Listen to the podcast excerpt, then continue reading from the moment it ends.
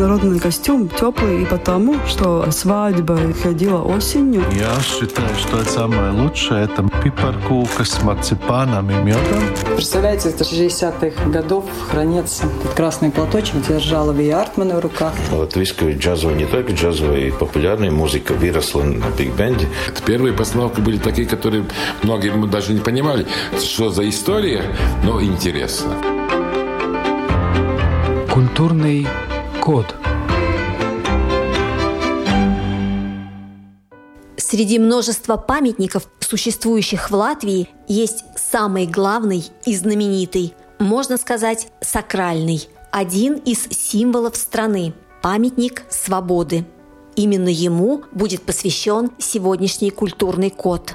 У микрофона журналист Рита Болотская. Слова, начертанные на этом памятнике «Тевземей ун бривибай» – «Отчизне и свободе». Находится он в Риге, в центре, на площади Свободы. Общая высота 42 метра. Основная фигура большой скульптурной композиции «Женщина с тремя звездами в поднятых руках» обращена лицом к древней части города.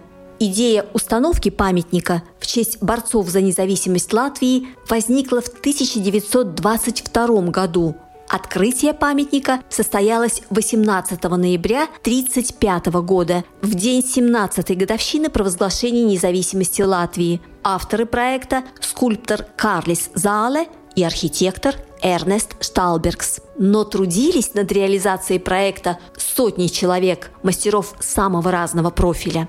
Это не просто главный памятник страны, возле которого проходят все важные государственные мероприятия – он любим народом. Это ценность, вошедшая в историю, ну и, конечно, окутанная множеством историй. Так что нам было о чем поговорить с известным рижским гидом Сергеем Иванченко – Сама идея создания памятника свободы, она связана с тем, что закончилась война за независимость Латвии. И по Латвии на тот момент было 320 братских кладбищ то есть огромное количество, и была идея, может быть, надо было бы поставить памятник тем людям, которые пали, защищая Латвию. Это была как бы изначальная идея такая. Ну и сначала без каких-либо конкурсов предложили выдающемуся нашему архитектору Эжену Лауба что-то сотворить. Он достаточно простой обелиск, столб такой предложил. Ну и тогда вступили в строй разные представители не только архитектуры, но и скульпторы, которые говорили, что на самом деле это очень важная идея, и надо бы действительно делать памятники, надо было бы вовлечь лучших скульпторов, которые на тот момент есть, и вообще объявлять конкурсы. Ну, надо сказать, что несколько раз проходили эти конкурсы, и в конкурсах неизменно побеждал Карл Зале, тот самый Карл Зале, который к тому времени уже имел заказ на братское кладбище. Кроме того, что разгорелись споры о том, каким он должен быть, да, и было несколько этих конкурсов. Кроме всего прочего, были еще и споры о том, где вообще такой памятник должен находиться. И было предложено много мест. Одно из мест было предложено на Эспланаде. Это издавне такое место, где проходили разные воинские смотры и парады. Были идеи, что его надо установить на набережной. Но набережная – такое место, где не очень много людей его могут видеть. И одно из предложений было поставить этот памятник на Бастионной горке. Потом был вариант, что давайте-ка мы установим его на кипселе. Заодно была бы и польза, можно было бы использовать как маяк для кораблей, которые плывут по Даугаве в Рику каждой идеи они имеют и своих поклонников, и наоборот тем, которые эти идеи не нравятся. И вот по поводу идеи поставить на Кипселе как маяк сразу же возникло контрпредложение ставить такой памятник на мысе Колка, чтобы с моря все корабли могли это видеть. Ну и там, я не знаю уж какой высотой памятник, Потом, ну, во-первых, когда в 2020 году возникает эта идея, что надо было бы что-то делать, понятно, что после войны средств много нету. Промышленность вся была в свое время в 15 году, когда линия фронта подходила к Риге, вывезена вглубь империи. Очень мало что вернулось, и поэтому даже говорили, а зачем, собственно, тратить деньги на памятник? Давайте мы лучше построим мост, И вот мост назовем в честь победы, в честь, честь свободы. То есть вариантов было очень-очень много разных, но в итоге выбрано то место, которое сейчас в свое время в девятом году там был установлен памятник Петру Первому. Вот именно там, на этом месте, потому что есть же споры там или все Нет не никаких там? споров, потому что если попасть вовнутрь памятника свободы, а туда можно попасть, и можно спуститься даже немножко ниже, там видно, что еще осталось основание, и в то время, когда делали памятник для Петра Первого, там еще был сооружен коллектор для дождевой воды, который выходит в городской канал. И место, где этот коллектор выходит, его тоже можно увидеть. Почему на том же месте? Ну, во-первых, место хорошее, выигрышное. Во-вторых, ну, памятника-то Петру уже не было к тому моменту. Его вывозили в 15 году в Россию. Немцы потопили корабль, на котором везли, и подняли памятник Петру после того, как памятник свободы уже был установлен. Ну, там как бы без вариантов. Конечно, очень интересно всегда узнавать подробности о том, как собирались деньги, поскольку собирались с миру по нитке деньги на создание этого памятника, потому что у государства денег не было вообще. И проводились разные аукционы, и мальчишки ходили с копилками по улицам. Как вся эта акция развивалась? Собрали очень много денег, даже больше, чем надо было. Даже так больше, чем надо было. Три миллиона Да, латов. причем пожертвования были начиная от 20 сантимов и кончая 100 латами. Да, то есть вот такой вот диапазон, когда люди ходили, собирали, давали марки там за это, ну, специальные такие напечатанные. Еще интересно, что тем, кто жертвовали, сейчас не вспомню, что точно, но что-то прикалывалось к одежде, как знак, что этот человек уже жертвовал, и не надо по пятому разу к нему подходить и просить еще раз жертвовать. Ну, опыт на самом деле на тот момент уже был, потому что то же самое, в принципе, делалось с братским кладбищем, когда сначала был комитет братского кладбища, в которое входило все правительство Латвии, и через некоторое время, когда стало понятно, что тоже мало денег, был издан такой указ, что членом братского комитета может стать любой житель Латвии, но только при этом необходимо сделать взнос. Так что какой-то опыт, опыт такой был. Культурный код. Полагаю, надо уточнить, не только на строительство памятника свободы, но и на реставрацию собирались народные деньги, пожертвования. Во всяком случае, на те две реставрации, которые были после восстановления независимости Латвии в 2001 и 2017 годах. А в 2021 памятник получил замечательную подсветку. Так вот, за три года до того в стране появился фонд освящения памятника свободы. Деньги по традиции собирали всем миром. Это действительно народный памятник в буквальном смысле слова. И многие люди, с гордостью называющие Латвию своей родиной, знают его детально. Продолжаем разговор с Сергеем Иванченко. Этот памятник можно считывать, там много конкретных личностей Там много конкретных, там включая много самого да. Карлса Залы. Причем Карл из зала там изобразил не только себя, но и свое послание. Если внимательно посмотреть на эту фигуру, кстати, ни в одной книжке про это не На пишут. его фигуру Залы. Да. Ну, давайте тогда сделаем один шаг назад, а потом вернемся Да. к посланию Карловича Зал. Он сам говорил, что он хочет создать памятник, который был бы понятен всем и каждому в любое время, в любые века и времена. И в памятнике действительно очень много символизма. И одно из таких символических представлений – это о том, что необходимо каждому государству для существования. Это вот четыре группы фигур по три человека. Если стоять лицом к памятнику свободы, то мы, если будем смотреть с левой стороны, там такая группа, которая называется труд. Потом, если мы пойдем по часовой стрелке, то с той стороны будет группа работники умственного труда, семья и защитники. То есть то, что необходимо для каждого государства. Нельзя обойтись без людей, которые работают руками, без людей, которые работают головой. Конечно, необходимы защитники, и, конечно, нужна семья, потому что семья – ну, основа любого государства на самом деле. По поводу Карлиса Залы. Карлис Зала изображает и себя, группа Труд. Там эти три фигуры – это крестьянин, который стоит в центре, который опирается на косу, рыбак, рыбак, поскольку мы живем у моря, и рабочий, рабочий Карлис Зала, который в одной руке у него молот, а в другой руке у него что? Подкова. Причем не просто подкова, а подкова, которая обращена рогами наверх. То есть, чтобы все добро, как бы оно собиралось, оно никуда не уходило бы. И это вот и есть пожелание процветанию, благосостоянию. Так хотелось Карлису Зала, чтобы произошло.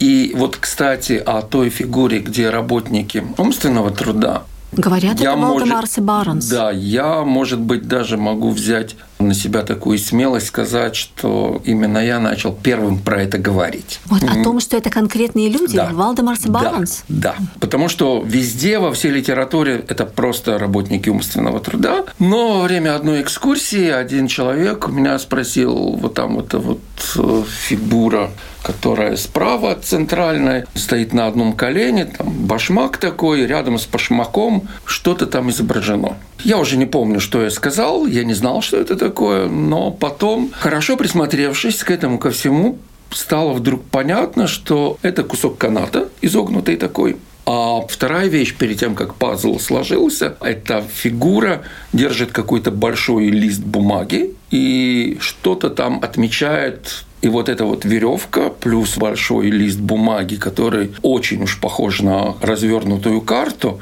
дал возможность предположить, что может быть и Валдемар. Есть у меня один очень хороший друг, который э, зовут его Гинт Шиманис, который долгое время был связан с морской темой. Я обратился к нему как к эксперту, и мы пошли и посмотрели еще раз внимательно на эту фигуру. Он говорит, слушай, вот этот башмак, который там изображен, это башмак морского офицера того времени. Пазл сложился. Валдемарс, он многое делал именно для флота. Да. И вот тогда, когда я нашел портрет Валдемара, если их сличить, на самом деле один в один. Вторая фигура, которая стоит на колене, ну, опять-таки, если смотреть фотографии, это просто портрет Крижана Барона. Относительно главной надписи «Тевземей он бривибай» – это слова Карлиса Скалбе, но также известно, что... То есть неизвестно, а возможно, эти слова Скалбе увидел на могиле у Атиса Кронвалса. Возможно. Да, есть несколько версий. Наверное, все-таки версия о том, что эти слова были увидены на памятнике Атису Кронвальду, скорее всего, это очень достоверная версия. Одна из легенд по поводу этой надписи, что когда памятник уже был готов, его уже собирались открывать, еще надписи не было, и тогда буквально накануне Скалба пришел к залу и сказал, о, есть такая идея написать «Тавзами Бривибай» о чизне и свободе, и есть легенда, что в ночь перед открытием Карл из зала значит, эту надпись долбил и создавал. Более точно, наверное, никто не скажет, но очень достоверная версия. Никто не сомневается в том, что предложил Карлис Скалпе написать да, эту фразу. Да, там. да, абсолютно точно.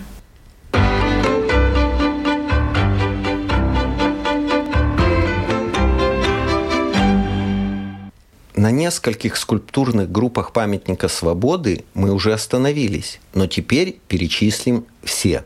Их 13. Итак, встанем к памятнику лицом и начнем сверху вниз. Главная часть – образ свободы – девятиметровая женская фигура, стоящая на пилоне. В ее поднятых руках три звезды, символизирующие три исторические области Латвии – Видземе, Курземе и Латгале – под ней четыре центральных скульптурных группы из серого гранита. Образ матери Латвии, далее по часовой стрелке. Лачплесис, побеждающий медведя, мужчины, разрывающие цепи, и жрец Вайделотис, олицетворяющий вековую мудрость. Еще ниже четыре угловые скульптурные группы из красного гранита.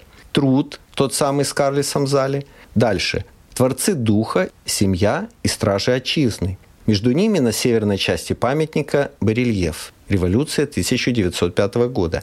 Симметрично на южной части другой барельеф «Сражение с Бермонтом 1919 год». Плюс еще два барельефа позади винтовой лестницы – солдаты, марширующие после победы и шествие участников праздника песни – Таким образом, в памятнике совмещены значимые исторические события и главные духовные ценности латышского народа. Будучи в центре города, не пробегайте мимо. Глядитесь лишний раз в эти образы. Они того стоят.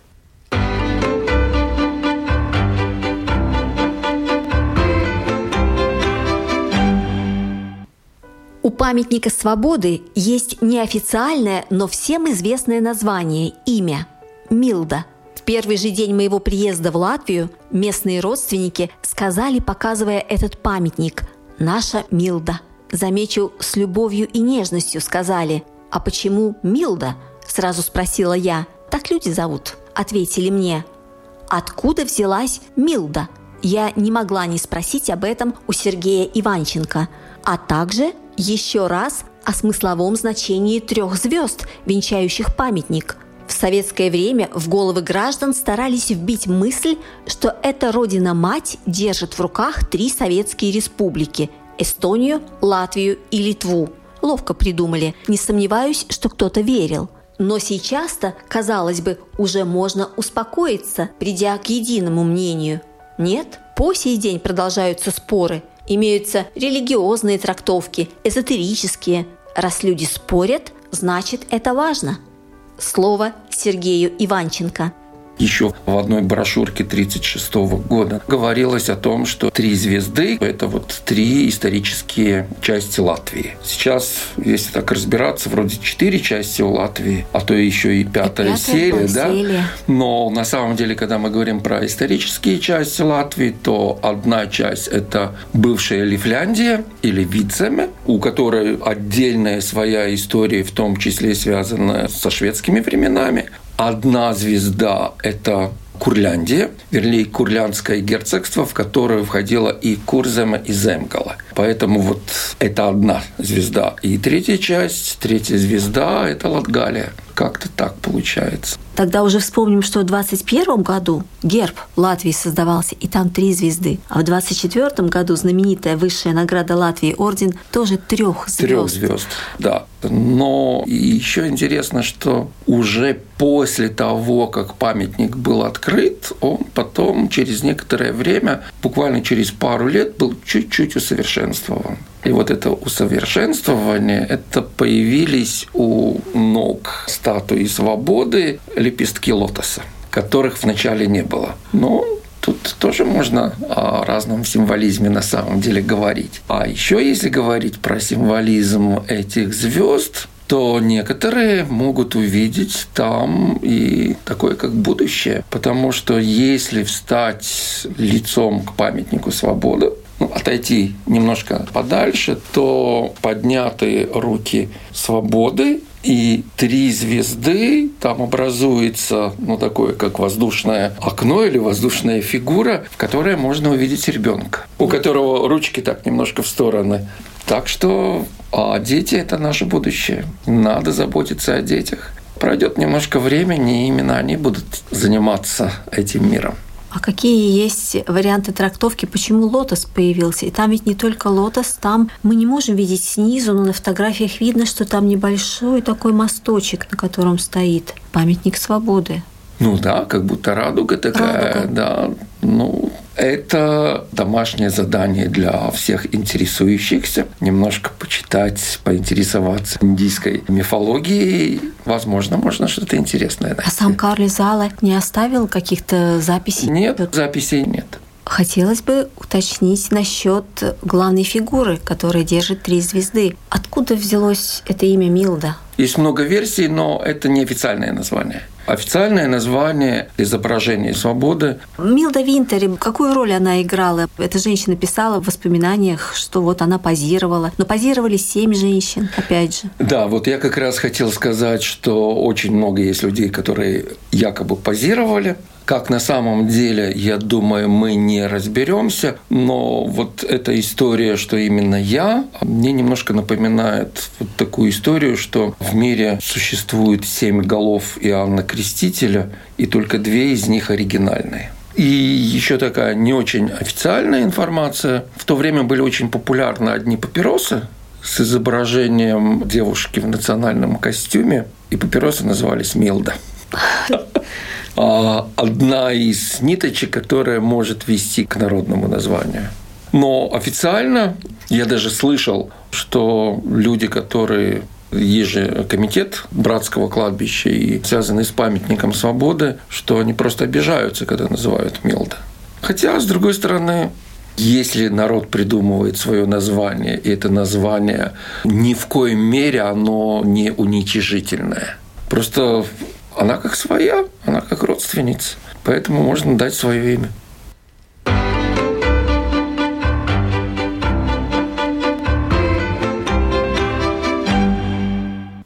История появления у памятника неофициального имени Милда, правда, очень интересна. Вот что известно о версии, связанной с папиросами.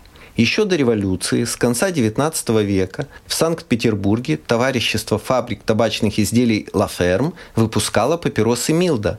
На пачке была изображена девушка в Балтийском национальном головном уборе. Владели товариществом обрусевшие немцы и австриец, кто из них и почему придумал для табачного изделия такое название, история умалчивает. Зато известно, что в 20-е 30-е годы папиросы Милда выпускались уже в Риге, были недороги и очень популярны. Картинка на пачке имела варианты, но девушка там присутствовала всегда, именно в национальном и уже точно латышском наряде.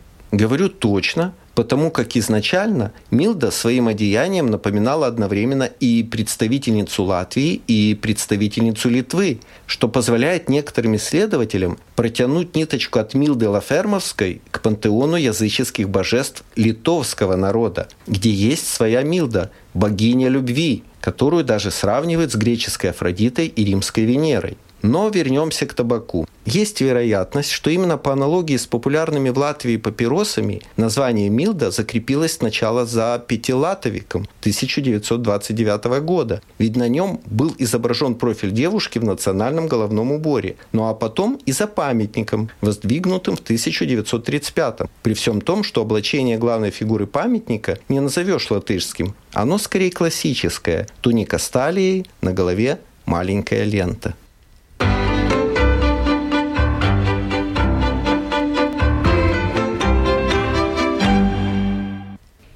Восточной стороны памятника свободы есть дверь. Никогда не видела, чтобы ее открывали. Как любая закрытая дверь, она томит воображение. Понятно, что за мощной архитектурной конструкцией надо ухаживать. Значит, внутрь заходят люди, проверяют, подправляют, работают. Но все же, что там конкретно? Может быть, вам доводилось бывать внутри памятника свободы? Спросила я Сергея Иванченко. Доводилось. Да. Доводилось. Скажите. И, и надо сказать, что до начала войны, которая в прошлом году началась, инспекция по охране памятников достаточно благожелательно относилась к тому, чтобы, например, группы для школьников проводить им экскурсии, в том числе и внутри. Сейчас ну, немножко другая ситуация, и поэтому на всякий случай максимально никого не пускают. Но если говорить о том, что там внутри, но многие видели закрытые двери. И изначально никакой функции специальной там не было. Скорее всего, ну, для дворника там хранить какие-то инструменты, потому что территорию-то убирать тоже надо. А с восстановлением независимости памятник свободы, он стал частью официального протокола. И это означает, что официальные делегации разных стран, которые приезжают в Ригу, в Латвию, они в том числе возлагают венки у памятника свободы. Венки это цветы. Они недолговечны, к сожалению. Они вянут через несколько дней, и эти венки убирают. Но у этих венков есть одна деталь, которая сохраняется очень долго. Это ленточки с надписями. Возникла такая идея. Давайте мы эти ленточки все будем собирать, и надо бы где-то их выставить. И таким образом На данный момент там внутри находится музей вот этих вот ленточек. Но не только музей, там установлен такой стол из того же материала, из травертина, которым сделана облицовка памятника. На этом столе, кстати, находится огромная книга для почетных посетителей. Там внутри находится небольшой монитор, на котором показывают разные фотографии, даже небольшие видео, связанные с памятником.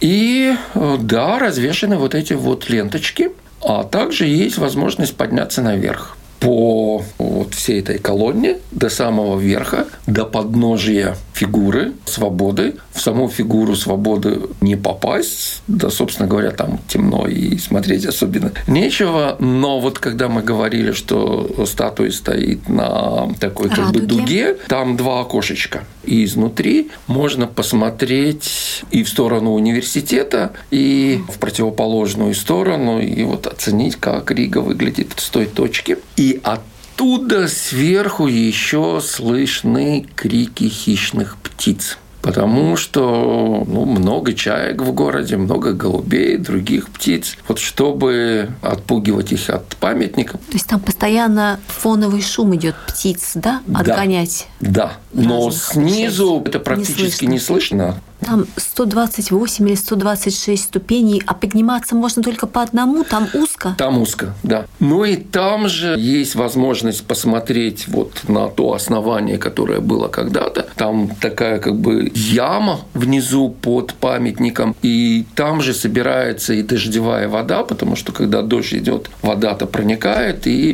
идет вот этот коллектор, который вот эту воду отводит в городской канал. В советское время какое отношение было к этому памятнику? В советское время, ну, такой неудобный памятник. Потому что, собственно говоря, какая свобода? Какая отчизна? Вы о какой отчизне говорите? О нашей большой или о своей маленькой? Были планы снести этот памятник. И поскольку у нас в Риге находился штаб Прибалтийского военного округа, то довольно серьезно и военные рассматривали этот вариант. Ну и есть одна легенда – Почему легенда? Ну, потому что нету документальных подтверждений. Но опять-таки легенда с очень большой достоверностью, что как раз в тот момент, когда обсуждался вопрос, что делать с памятником, в Риге оказалась скульптор Вера Мухина. Вера Мухина, она родилась в Риге. Ее отец и ее дед, знаменитые купцы Мухины, их дом до сих пор сохранился в московском Форштате. Да, и возможно, возможно, в свое время в выставке в Париже в 1937 году могли встретиться Карл Зал и Мухина. Ну, тогда вот эта знаменитая скульптура «Рабочая колхозница» была. А в свою очередь выставляли появились отдельные фрагменты памятника свободы, и за фигурную группу вот как раз работа, и за рвущие цепи был получен гран-при. Ну и вот тогда та легенда говорит, что Мухина вступилась за этот памятник, за его несомненную художественную ценность. В сороковые годы. В сороковые годы. И тогда все таки у нее авторитет был, памятника оставили, но при этом была такая странная ситуация. Вроде бы памятник есть, и вроде бы его и нет. Около него ничего не происходило, да, пустили кольцо троллейбусов. Если издавались какие-либо книги или какие-нибудь фильмы, снимались открытки, ну, на наборах открыток нигде нету памятника свободы в те времена. Если какие-то книги, то тоже как-то обходили эту тему, и в фотографиях тоже нету. То есть вроде бы есть, но в то же самое время и нет. Но время, оно многое раскладывает по полочкам. И в 90-м году там снова сделали площадь, там, по-моему, прекратили движение. Да, да, да, да, да. И еще надо сказать, что сейчас почетный караул там стоит. Да. Причем почетный караул, что мне кажется, вот очень по-человечески так, да, если очень жарко или очень холодно или сильный дождь, тогда караул не стоит. Потому что здоровье этих ребят, которые там стоят, ну, оно тоже имеет значение. Это просто по-человечески. Теперь у меня появилась мечта – зайти внутрь памятника свободы и подняться на самый верх, чтобы увидеть Ригу оттуда. Конечно, работая над программой, я посмотрела массу фотографий, в том числе сделанных внутри статуи. Но это тот случай, когда мало фотографий. Хочу своими глазами. Обязательно поднимусь. На этом сегодня все. Вела передачу журналист Рита Болотская. Встретимся через неделю. Культурный код.